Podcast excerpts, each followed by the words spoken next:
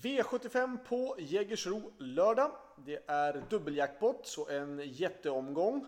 Spelmässigt, även bra sportsligt sett tycker jag. Det är ju Jägersro som är värd och mångt och mycket tycker jag att det handlar om att ta reda på vem som får ledningen i de här loppen. För att det är klart att eh, det är så att på Jägersro så, så är det mycket lättare att, att rinna undan så att säga från ledningen Eh, på det upploppet tycker jag. Eh, det är psykologiskt lite lättare än på andra banor att ha ledningen eh, på Jägersro. V75 1 så är ju då såklart min häst med fyra Royce Rolls är ju gynnad av att få ledningen och han är ganska kvick ut. Kommer säkerligen få en rejäl strid emot nummer 1 Oman Flax om att få ledningen.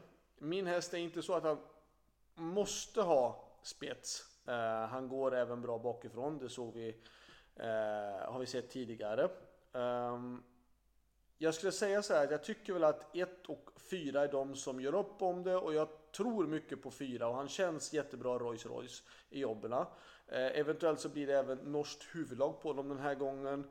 Eh, bara för att få en, en ytterligare en växel om det är så att det blir eh, ett jobbigt lopp.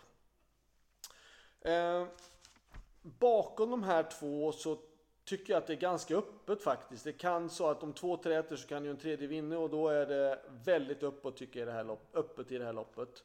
Eh, svårt att bena ut. Min varning, även om det är 1600 meter bil, det tycker jag nummer 12 Oscar LA är i sådana fall. Den hästen har presterat bra tider och eh, gjorde ett jättebra lopp senast och eh, det är klart att, och Joakim Löfgrens hästar visar bra form på slutet så att jag kan tycka att trots att den har sport 12 så tycker jag att det är varning i loppet. V752 är ett storlopp och det här är ett svårare lopp. Mycket svårare lopp att bena ut. Eh, jag tror inte egentligen någon häst på start kan vinna. Två Brända Griff som jag själv var med, hon känns fin. Eh, har gjort två bra lopp och eh, hon går en bra tid. Men jag, jag, tror inte att, jag tror att det kommer svårt ändå att räcka hålla undan för de här som står på 20 minuters tillägg. Den jag ser som värst motståndare på start är nummer 8 Africa B som jag tycker har haft lite otur på slutet. De var ju väldigt bra när de vann på Jägersro och sen så gången innan där så körde de ju upp, eller efter så körde de ju då upp i vagnen om jag inte minns fel. Ehm, jag kan tycka att Africa B ska man ha med, men man ska även ha med nummer 9 Don't Be Shy, 10 Dara Bibo, 11 Velegans och 14 Aura SL. Så att 8, 9, 10, 11 och 14 och där bakom då säger jag nummer 12 Brända Griff. Eh, nummer 2 Brända Griff, förlåt mig. Eh, varningen i sådana fall, det är ju i sådana fall att Erik Adelsson hoppar upp på Sven Dybergs häst nummer 6 Amandarin RD. Jag kan tycka att det är intressant. Erik är supervass från springspår. Och eh, hästen har körts tidigare mestadels bara utav tränaren själv och nu med springspår så kan det vara intressant. V75 3 då nummer 5, Sapdi Girifalco är hårt betrodd och jag kan tycka att det, det är befogat. Han känns jättefin i träningen. Lite besviken, eller väldigt besviken var jag senast när han, han jag trodde jättehårt på honom eh, inför finalen på Valla och sen så så sviktade han totalt, svek han totalt. Ehm, jag tror att det var banan som spelade roll den gången jättemycket för hans del. Ehm, det var väldigt tungsprunget och det passade inte honom. Eh, han känns fin i jobb och han kommer gå med lite lättare balans fram. Han kommer gå barfota bak och sin jänkarvagn och jag tror att han kommer kunna öppna ännu bättre då. Eh, uh, Sapp måste inte ha ledningen utan han har ju vunnit nästan de flesta loppen från just dödens. Och, eh, så att det är inte ett måste. Men jag tror jättemycket på Sapp och han är en tänkbar spik. Eh, men det finns bra motståndare och vi vet ju att nummer 6 Knight Brodde har jättehög kapacitet när det fungerar. Uh, och sen då nummer 12, Global Undecided skulle jag säga. Är tredje eller fjärde häst i det här loppet. Han har ju ett dåligt utgångsläge men nu har Nurmos hästar gått jättebra och uh, jag kan tänka mig att den här hästen är väldigt, väldigt vässad inför det här loppet. Om vi ska ta ytterligare någon häst då är det självklart nummer två Dragster som har gått fint för Erik Adelsson, två lopp och har då ett bra utgångsläge. Jag säger loppet är 5, 6, 12, 2 i sådana fall. V75 4. Då är det ett dyrt lopp. Jag säger så här. 1, 2, 3, 4, 5, 6 och 9. Det är de jag tror kan vinna det här loppet. 1 till 6 plus 9. Själv kör nummer 10 Barnacle Eh, har gått bra i Monté, men nu är det sulky och har bakspår. Det är klart att det är eh, mycket svårare. V75 5. Tre hästars lopp eh, från början. Det är tre Victory Island, fem Ingo och sex Farlander Am. Tre stycken riktigt bra hästar som tål att göra jobb och som står med bra utgångslägen. Själv har jag med nummer 11 Uno Duignafa som då kanske är en varningen i loppet för han känns uppåt i jobben men han har ju sviktat när han har varit på V75 då eh, för ett par starter sen och efter det har han inte riktigt, det har liksom inte varit samma Unix som de startade innan. Han hade någon slags infektion och eh, det var svårt att få upp honom i den där formen riktigt men nu känns han uppåt. Men från spår 11 så krävs det en hel del tur. Eh, men 3, 5 och 6 är de som är värst. V75 6 Ehm, det här loppet tycker jag är komplicerat. Ändra så spikar man med 15 Indra Secret och ser henne som den bästa spiken i omgången. Eh, för det här loppet är supersvårt. Om man inte spikar 15 då krävs det väldigt många hästar. Jag kan säga att det är nästan omöjligt att ranka den näst bästa till den sämsta i det här loppet. För att det är, det är jättejämnt. Själva med nummer 8 Guillaume Boko som känns fin. Sista intervallerna körde jag igår, torsdag, och han kändes jättefin då. Eh, barfota och distansen är inga problem. Men det är klart att Indra Secret har ju sett jätte, jättebra ut och eh, jag ska inte säga att jag känner mig slagen på förhand för det är jag absolut inte men det gäller att det klaffar med loppet för min del och det är så jämnt lopp så att det kommer vara positionerna som avgör nu om inte 15 är bäst. V75 7 ett trehästarslopp, 5 Money Viking, 6 Cyberlane och 7 Very Kronos.